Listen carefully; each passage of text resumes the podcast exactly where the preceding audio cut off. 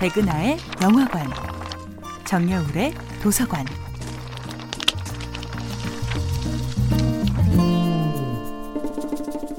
안녕하세요. 여러분들과 쉽고 재미있는 영화 이야기를 나누고 있는 배우연구소 소장 백은하입니다. 이번 한 주 동안 만나볼 영화는 톰 행크스, 맥라이언 주연의 1993년 영화 시애틀의 잠 못 이루는 밤입니다. 병으로 아내를 먼저 떠나보내고 홀로 남은 남자 샘. 그는 사랑하던 이의 흔적이 남아있는 도시 시카고를 떠나 시애틀에서 8살 아들 조나와 함께 새로운 삶을 시작합니다. 그러던 어느 날 밤 아들 조나는 라디오 고민 상담 프로그램에 전화를 걸어 자신의 크리스마스 소원은 바로 아빠에게 새로운 아내가 생기는 것이라고 말하죠.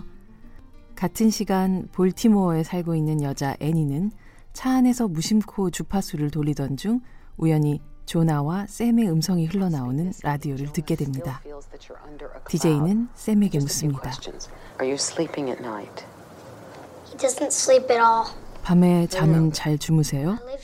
아니요, 통 못 이뤄요. 그렇게 시애틀의 잠 못 이루는 밤님이라고 불리게 된 샘은 주변 사람들에게도 좀처럼 꺼내지 않았던 죽은 아내와의 따뜻했던 기억을 깊은 밤 라디오에 털어놓게 됩니다. 음, 처음 만났을 때 깨달았어요. 차에서 내리는 그녀의 손을 잡았을 때 난 알았죠. 그건 마치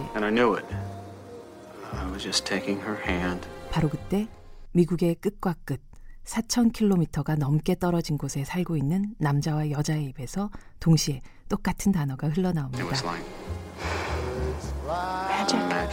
그건 마치 마법 같았다고.